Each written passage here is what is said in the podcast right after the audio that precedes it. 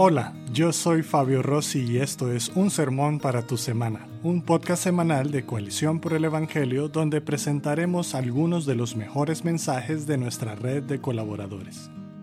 Santiago escribe su epístola a los cristianos perseguidos y dispersos para alentarlos a mantenerse fieles a Cristo en medio del sufrimiento y recordarles que Dios está obrando su perfecta voluntad en sus vidas aún en medio de las pruebas. Pero también les recuerda que cada prueba que llega a nuestra vida viene acompañada de una tentación a la incredulidad o a la desobediencia. En este sermón tengo el privilegio de compartirte a la luz de Santiago capítulo 1 versículos 13 al 18 cuál es el origen, el progreso y la respuesta eficaz ante la tentación. Escuchemos. Una de las mayores y mejores oportunidades que nosotros tenemos para mostrar esa madurez espiritual, es decir, para comprobar qué tan profunda y firme es nuestra fe, es en medio de las pruebas. Y Santiago eh, está escribiéndole a cristianos judíos que habían sido dispersos en Hechos capítulo 8. Vemos que empieza la persecución después del martirio de Esteban. Y yo no sé usted, pero a mí me ayuda como tratar de imaginarme a, mí con Carol, con mis dos hijos. Eh, ¿Qué pasaría si viviéramos en un país en donde estamos siendo perseguidos? ¿Y qué pasaría si tenemos que salir de nuestro país? Y tenemos que salir de nuestras ciudades, y tenemos que salir de nuestras casas, y tenemos que dejar nuestros negocios, y tenemos que dejar nuestra vida porque, porque hay una persecución, porque esto nos está llevando a una situación que es imposible de soportar. Y, cuando yo pensaba en esto, venía incluso, no es la misma situación, pero pensaba en las caravanas de venezolanos que atraviesan todo Colombia y van caminando. Eh, son días, no sé si semanas, caminando con sus hijos pequeños. Hay historias que muchos han muerto en esos recorridos y yo pensaba en una situación como esa. Realmente cristianos que están enfrentando seguramente temor, incertidumbre, eh, pienso yo que tal vez enojo, eh, frustración de encontrarse en esta situación con manos atadas y, tantas cosas que solamente nos queda es como imaginarnos y, y, tratar de ponernos en sus zapatos y pensar en lo que ellos están viviendo. Y Santiago les escribe esta epístola alentándolos. Les envía esta nota para decirles, sean fieles a Cristo, permanezcan fieles a Cristo en medio del sufrimiento, en medio de las dificultades. Y recuerden, recuerden que Dios está obrando su perfecta voluntad en sus vidas, aún en medio de las pruebas. Y, entonces cuando uno piensa, bueno, si Dios está en control de esta situación, entonces Santiago dice, podemos tener sumo gozo cuando nos hallemos en medio de las pruebas, porque sabemos que es Dios obrando de esta manera para purificar nuestros corazones. Y esa imagen de purificar eh, nos trae a colación esta ilustración de cómo se purifica el oro o la plata, que es puesto bajo el fuego, una y otra vez. Y entonces las impurezas van saliendo. Y ese proceso sigue y avanza hasta que el orfebre mira el oro o la plata y logra ver su reflejo, el reflejo de su rostro allí en el oro o en la plata. Y de la misma manera, Dios nos pone y nos purifica, purifica nuestra fe bajo el fuego de la prueba. Porque lo que Él quiere, hermanos, es que cuando Él nos vea a nosotros, Él pueda ver reflejado en nosotros, en su vida, en mi vida, la imagen de Cristo Jesús. Y a eso era a lo que Pablo se refería cuando escribió el famoso versículo en Romanos 8.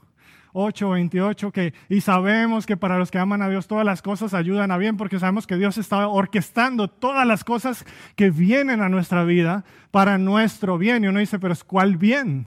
Pues bueno, Pablo allí está hablando, el bien es conformarnos a la imagen de su Hijo Jesucristo. Esa es la meta, ese es el propósito de nuestra salvación y de nuestra vida aquí, ser hechos a la imagen de Cristo. Sin embargo, Santiago quiere recordarnos algo muy importante hoy, porque hemos hablado acerca de las pruebas. Pero debemos saber, hermanos, que cada prueba, cada prueba que viene a nuestra vida, viene acompañada de una tentación. Cada prueba que usted y yo enfrentamos viene acompañada de una tentación. No hay un paso que nosotros demos en este mundo en donde no represente la posibilidad de una tentación, un momento en nuestra vida en donde no enfrentemos este cruce entre la incredulidad y la desobediencia. Estamos siendo tentados en cada momento hacia la incredulidad o hacia la desobediencia. Y cuando nosotros, por ejemplo, enfrentamos, pienso yo, en dificultades financieras, somos tentados. ¿Somos probados? Sí. Estamos siendo probados en una dificultad financiera. Pero somos tentados al mismo tiempo a desconfiar de la provisión de Dios.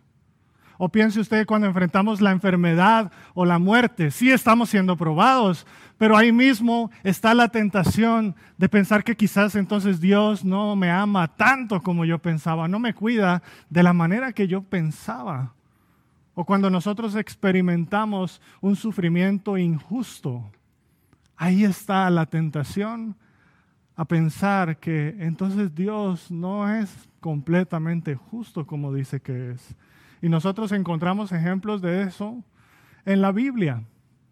Ustedes pueden imaginar la escena de los discípulos cuando Jesús le dice, vamos al otro lado, se montan a la barca y entonces ellos van atravesando. Jesús de paso está durmiendo en la barca. Y entonces dice la palabra que se levanta una tempestad violenta. Y en medio de esa prueba, ¿qué es lo que pasa? Los discípulos dudan del cuidado de Jesús y le dicen, ¿y es que a ti no te importa que perecemos? O piense usted en la escena de Marta y María, las hermanas de Lázaro. Avisan a Jesús, mira, Lázaro, tu buen amigo, está enfermo, por favor ven, porque nosotros sabemos que si tú vienes, tú puedes sanarlo. Jesús llega cuatro días después de que Lázaro muere. ¿Y cuáles son las primeras palabras de Marta cuando sale al encuentro de Jesús?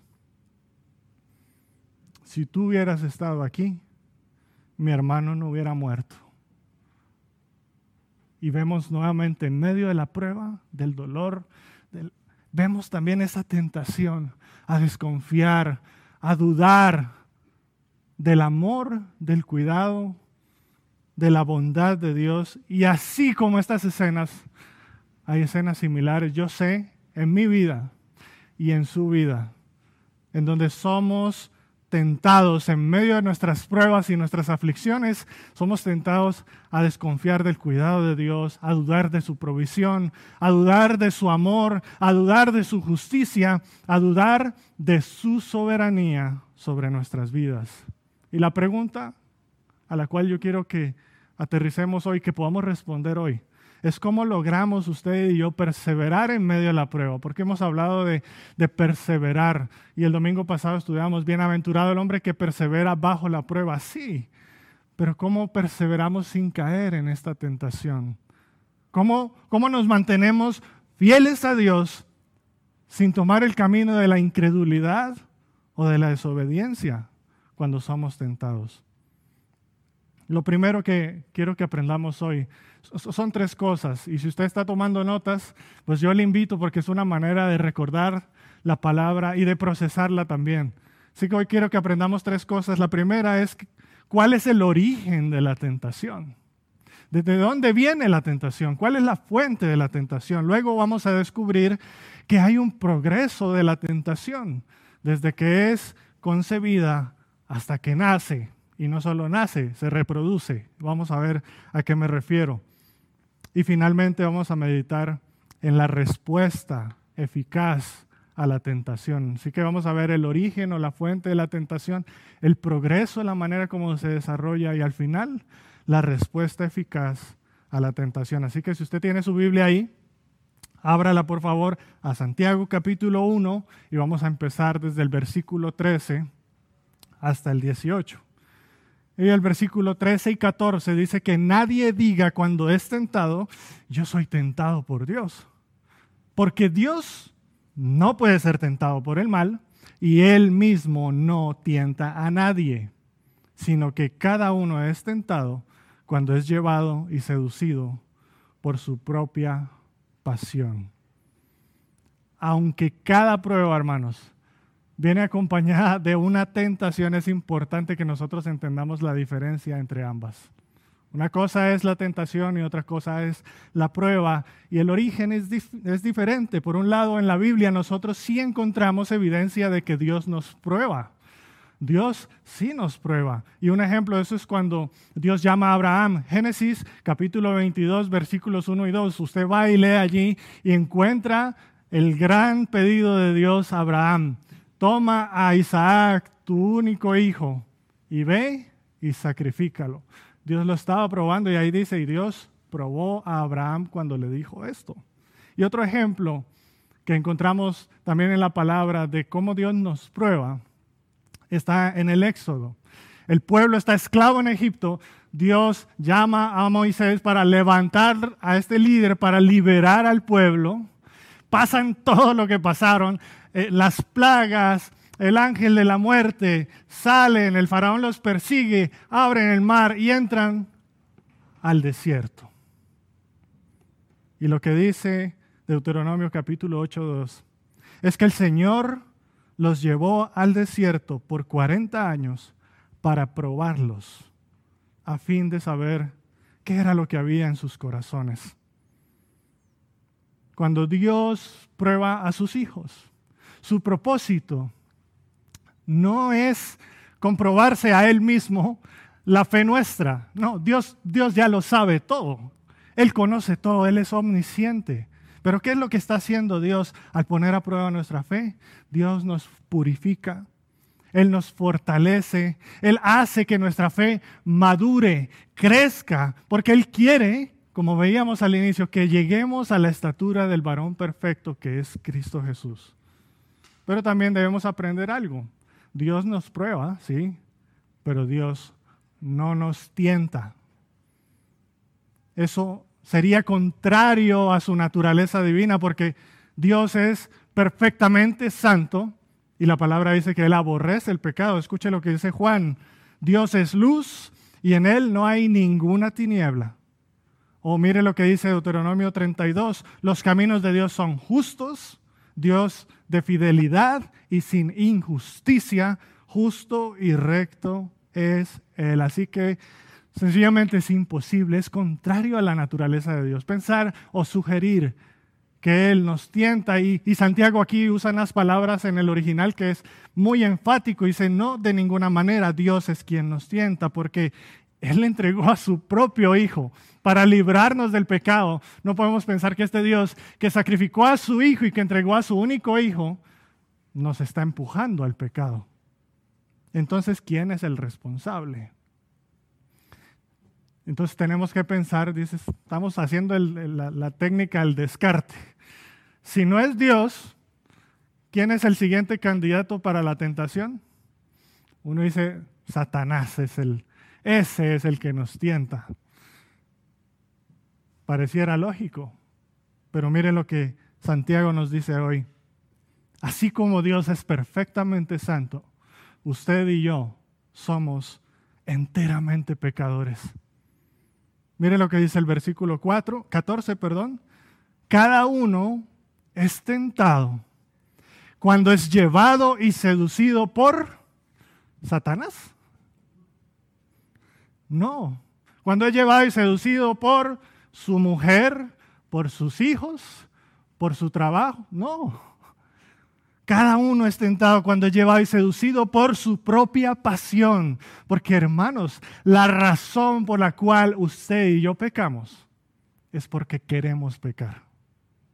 La razón por la cual usted y yo pecamos es porque queremos pecar porque cedemos a la tentación, porque lo deseamos.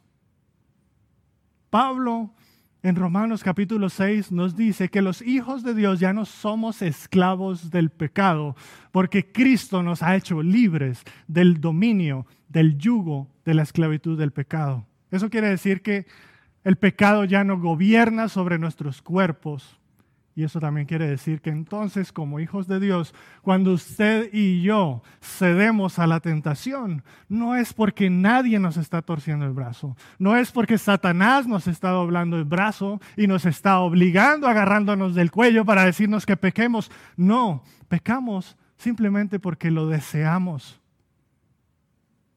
Y yo quiero ilustrar esta, esto, esta verdad con un ejemplo que me pareció excelente de un predicador. Y él decía, imagínese por un momento que su jefe en el trabajo le, pide que usted maquille unos informes. Entonces él le pide que, que usted haga algunos arreglitos de los números o que usted haga unos ajustes aquí y allá para cambiar la realidad del informe. Y usted cede a la tentación. Imaginemos que usted hace ese cambio, esos ajustes. Y entonces, después usted está razonando y usted dice, pues la verdad es que yo no quería hacerlo. Yo no, yo no quería, eso va en contra de mi moral, eso va en contra, pero la verdad es que tenía que hacerlo.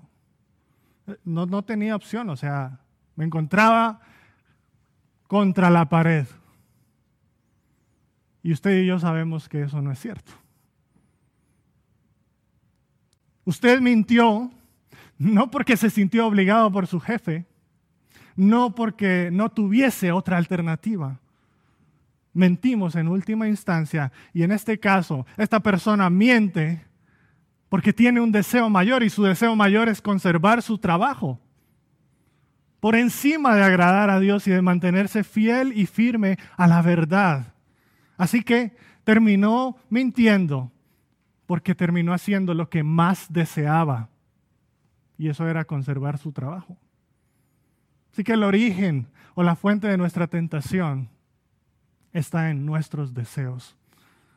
Y esta verdad la veo reflejada de tantas maneras en nuestra vida. Yo, solo, eh, como dice el buen Chapín, baje libros conmigo Piense usted por un momento en la última pelea que tuvo con su esposo o su esposa. Piense en los jóvenes, en la última pelea que tuvo con su hermana, su hermana, o la vez que le contestó a su papá, o, el, último, el último encuentro que tuvo en su trabajo. Y uno empieza a bajar libros y a pensar y se da cuenta realmente que somos expertos en las excusas. Porque siempre pecamos, es que yo dije lo que dije, es que yo te respondí así porque, porque ¿Para qué me buscas? Porque tú me dijiste, porque tú hiciste, porque tú no hiciste, porque tú te lo buscaste, porque tú te lo mereces. Todo lo que yo hago mal, mi pecado, es tu culpa. Somos expertos en esto. Pero hoy Santiago nos apunta a nosotros. Hoy Santiago dice, no está afuera, está adentro. Así que cuando el mundo te invite a ti a buscar la razón de todos tus males afuera, y como dice, sigue la luz de tu corazón, porque según el mundo, todo lo que nos daña está afuera y todo lo bueno está aquí adentro. Santiago dice, no, lo que contamina es lo que está aquí adentro. Cuando tú y yo pecamos, la culpa no es de Dios definitivamente. La culpa no es de las personas que te rodean, tampoco. La culpa no es de las circunstancias que vienen a tu vida y que te llevaron a pecar. Nosotros pecamos cuando somos llevados y seducidos por nuestra propia pasión. Y es importante que cuando hablamos del pecado y de la tentación, dejemos a un lado todos los esfuerzos por absolvernos de la culpa. La culpa no es de la forma como nos criaron. La culpa no es de nuestros amigos, no es de mi esposa, ni de mis hijos, ni de mis familiares, ni del gobierno, ni de mi jefe, ni de tantas cosas que podamos pensar. La Biblia es clara y dice, la culpa es tuya y es mía. Y es un problema que está en el centro de nuestra vida, como Pablo escribió en Romanos capítulo 7, versículo 18, porque yo sé que en mí, es decir, en mi carne, no habita nada bueno. Y estas es como un balde de malas noticias. Es, es incómodo reconocer nuestro pecado, pero eso es lo que necesitamos hacer. Cada vez que nos acercamos a la palabra, la palabra tiene uno de estos objetivos y es mostrarnos nuestra condición caída, nuestra necesidad constante y profunda de Dios. Así que para perseverar en medio de la prueba y no sucumbir ante la tentación, nosotros necesitamos entender que el problema no está afuera, está adentro, en nuestra propia naturaleza, en nuestros propios deseos, pero también es importante que nosotros entendamos cómo es que pasamos de la tentación al pecado, porque eso no sale simplemente de la nada, hay un proceso y Santiago nos explica. Y este es el recorrido, como les dije al inicio. Primero identificamos en dónde está el origen. Ahora descubramos un poquito esa autopsia. Yo nunca lo hice, no sé si aquí en Guate lo hacen, pero eh, en algunos países sí lo hacen, que como más o menos en noveno grado el profe de biología les lleva una rana y se las abre ahí para que uno trate de adivinar en dónde está el riñón de la rana ahí abierta y es la autopsia de una, de una rana. Hoy estamos haciendo la autopsia de una tentación versículo 14 y 15. Sino que cada uno es tentado cuando es llevado y seducido por su propia pasión. Después, cuando la pasión ha concebido, da a luz el pecado, y cuando el pecado es consumado, engendra la muerte. ¿Cómo es que el pecado es concebido en nuestro corazón? Y es interesante ver que Santiago ilustra este proceso con una figura sexual, una metáfora sexual. Las palabras que usa son todas en estos términos. La seducción, la concepción, el nacimiento. No solo hay un hijo, que es el pecado, hay un nieto también, que es la muerte. Y Santiago nos enseña que el primer paso en la progresión es el deseo. El pecado siempre comienza con un deseo. El pecado siempre, siempre comienza con un deseo. En el Nuevo Testamento encontramos una palabra que yo sé que ustedes la han leído en la Reina Valera del 60 para describir ese deseo y es la famosa concupiscencia, que si a ustedes les pasó igual que a mí, pasaron muchos años sin que saber qué era eso, pero lo leíamos, concupiscencia, hasta es difícil de pronunciar, pero en otras se traduce como deseo, y la palabra griega es epitumía, y lo menciono porque es una palabra compuesta. Tumía significa deseo, pero cuando le agregamos el epi adelante, lo que quiere decir es encima o arriba de, y entonces esa palabra adquiere otro significado, que es un deseo que se vuelve tan grande que te controla, que está por encima de cualquier otro deseo. Y esa, mis hermanos, es la esencia del pecado. No se trata, y escuche bien esto, no se trata de desear malas cosas.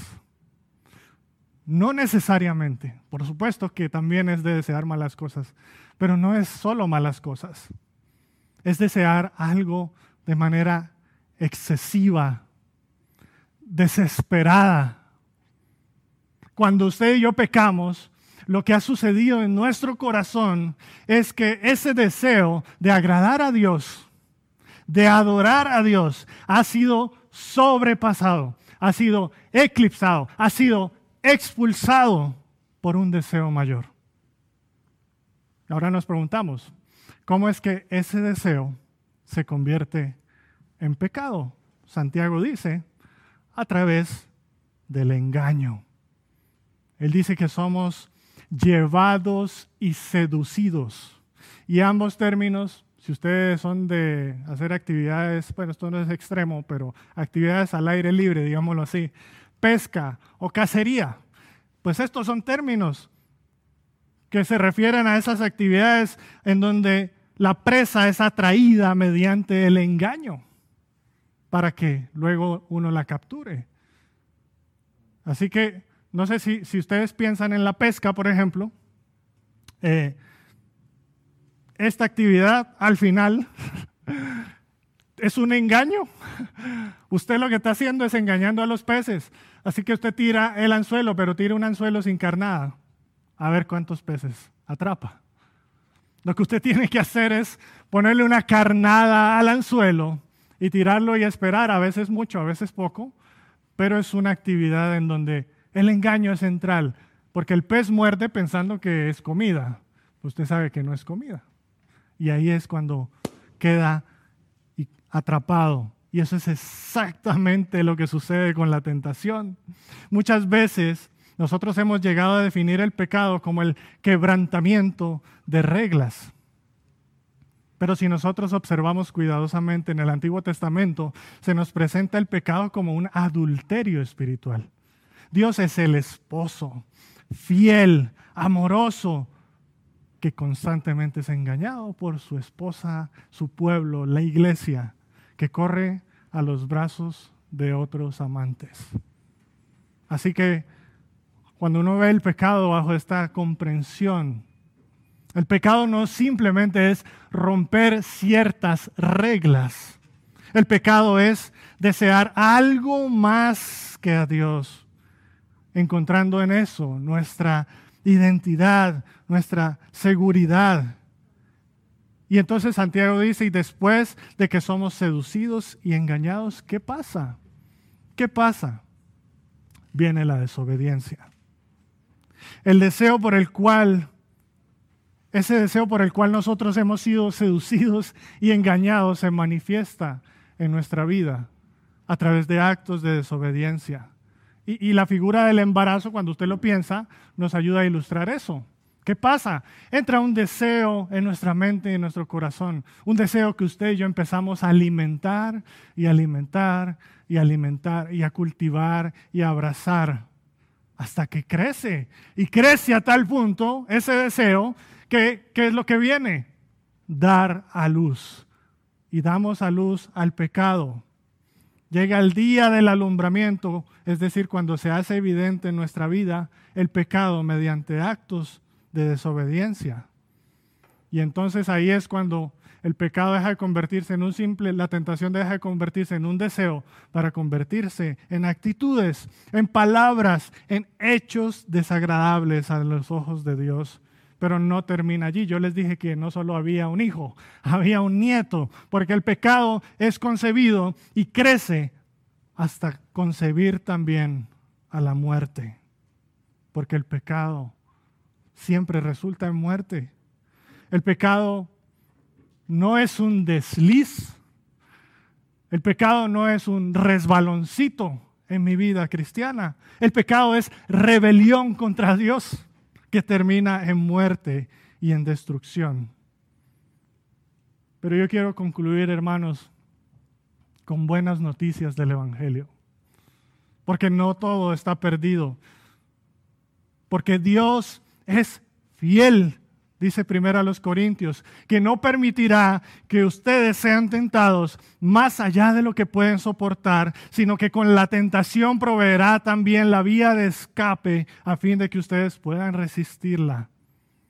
Ciertamente vamos a ser probados y cada prueba seguramente vendrá acompañada de una tentación hacia la incredulidad o a la desobediencia pero Dios también nos da la victoria en Cristo Jesús y nos da la salida para vencer a la tentación. Y eso es lo que encontramos en los últimos dos versículos. Santiago 1, 16 al 18 dice, amados hermanos míos, no se engañen. Toda buena dádiva y todo perfecto don perfecto viene de lo alto, desciende del Padre de las luces, con el cual no hay cambio ni sombra de variación. en el ejercicio de su voluntad, Él nos hizo nacer por la palabra de verdad para que fuéramos las primicias de sus criaturas. Si usted ha cabeceado durante todo el servicio, hermano, yo le digo, aquí dése un par de cachetadas en la cara y escuche lo que el Señor quiere decirnos en nuestra lucha contra la tentación. La manera más efectiva de responder a la tentación, de aniquilar nuestro pecado, es por el poder de un placer superior. Nadie peca porque lo están obligando. Nadie peca porque tiene que pecar. Pecamos porque consideramos más agradable y menos doloroso. Así que la manera eficaz de responder a la tentación es reemplazando o desplazando ese deseo engañoso por medio de qué? De un deseo más fuerte y de un amor más profundo.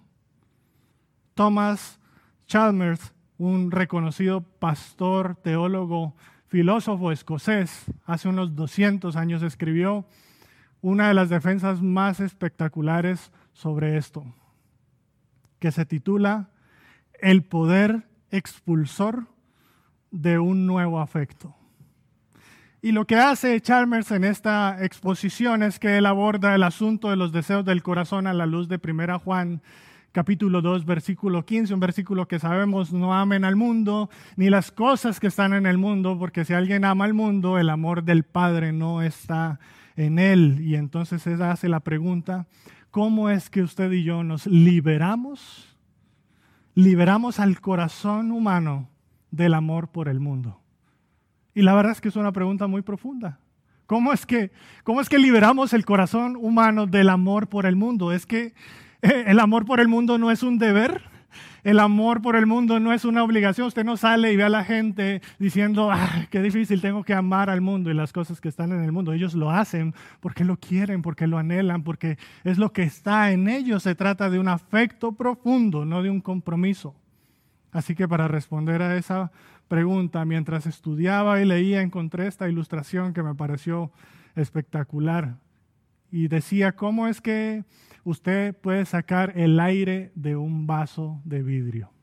Y así que yo me quedé pensando, y los voy a dejar pensando ustedes un ratito también. ¿Cómo es que usted puede, usted tiene un vaso que está lleno de aire, ¿no? Porque los físicos y toda esta gente que estudia sabe que el vaso no está vacío, tiene aire. ¿Cómo le saca el aire?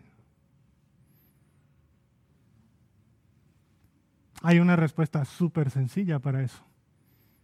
Y la manera más sencilla de sacar el aire de un vaso es poniéndole agua.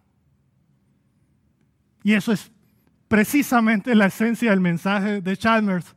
Y a la luz de eso, entonces él concluía, hay dos maneras de eliminar el afecto que nosotros tenemos en nuestro corazón por el mundo. El primero es tratando de demostrar por qué el mundo no es digno de nuestro afecto nos podemos desvivir tratando de mostrarle a la gente por qué el mundo no es digno de tu afecto, pero dice Chalmers, eso sería como tratar de sacarle el aire al vaso con muchos medios o muchas técnicas.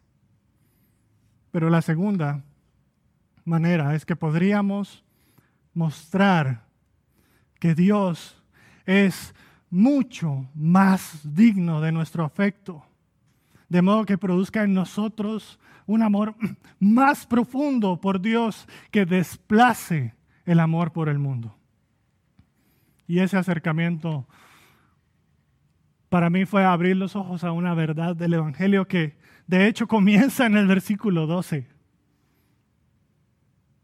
Cuando Santiago dice, bienaventurado el hombre que persevera bajo la prueba, porque una vez que ha sido probado, recibirá la corona de la vida que el Señor ha prometido a los que lo aman. Santiago nos dice que ha prometido a los que perseveran en la prueba. No dice eso, dice a los que lo aman y entonces involucra un elemento que es central porque en última instancia lo que está siendo puesto a prueba en medio de nuestras aflicciones y dificultades y en frente a la tentación es la medida de su amor y de mi amor por Dios. Eso es lo que está siendo puesto a prueba. ¿Cuánto amas a Dios? La respuesta a la tentación no, no puede ser tan simple como solo di no a la tentación. No, no se puede, no son comportamientos, son deseos que están arraigados en nuestro corazón. Y la única manera que podemos vencer a la tentación y aniquilar el pecado en nuestra vida es llenando nuestro corazón con un amor más profundo por Dios.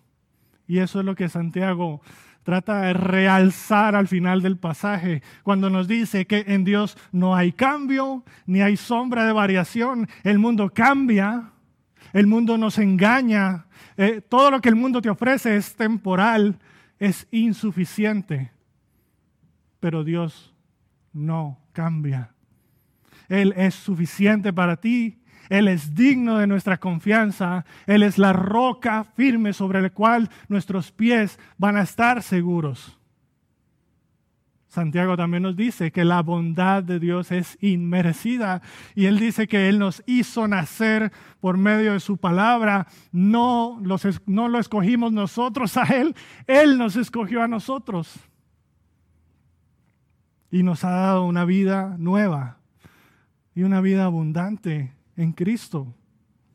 Ese es el tamaño del amor de nuestro Dios.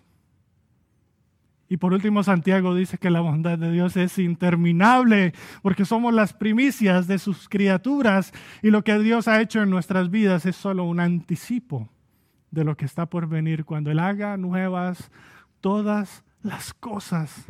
Cuando venga un nuevo cielo y una nueva tierra en donde no habrá más llanto ni dolor, ni pruebas, ni tentación. Así que yo quiero invitarte a que tú te detengas por un momento para concluir este tiempo. Piensa, porque yo no sé cuál es el deseo que está arraigado en tu corazón. Yo, yo no sé con qué es lo que tú estás siendo tentado.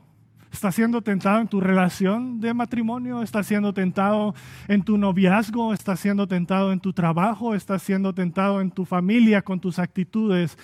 con la forma como te comportas, lo que dices, lo que haces, el futuro de, tu vida, tus decisiones. No sé, no sé con qué estás siendo tentado. Pero yo te pregunto algo, ¿acaso, acaso hay algo de esa, de esas tentaciones que te ofrezca más de lo que Dios ha hecho ya por ti? ¿O acaso hay algo o hay alguien que te amaría más de lo que Dios te ha amado? Así que yo no sé cuáles son los deseos ni los afectos que se han sentado en el trono de tu corazón. Pero lo que yo sí puedo decirte hoy es que no hay nada ni nadie que te dará el amor, la seguridad, la satisfacción, la identidad, la alegría, el gozo, ni la salvación que solo Cristo te puede dar.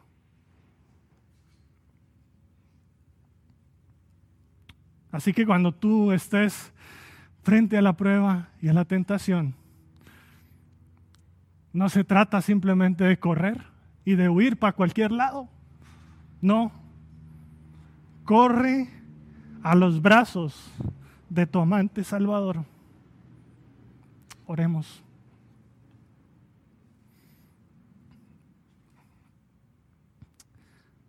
Señor, gracias por tu palabra. Porque esta lucha es real.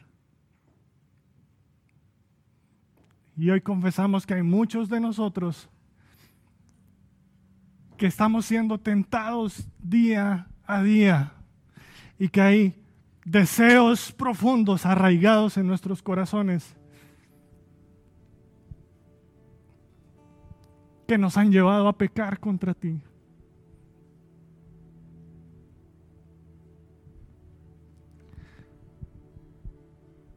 Y hoy es nuestra oración, Señor,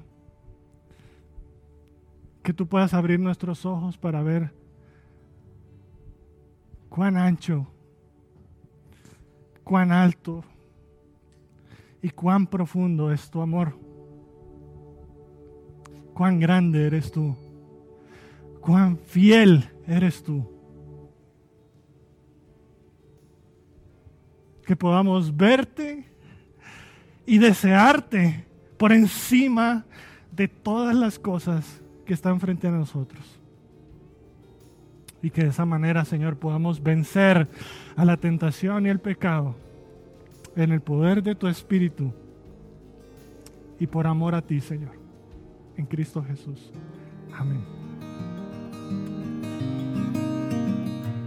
Gracias por escuchar un sermón para tu semana. Si deseas más recursos como este, te invitamos a visitar coaliciónporelevangelio.org.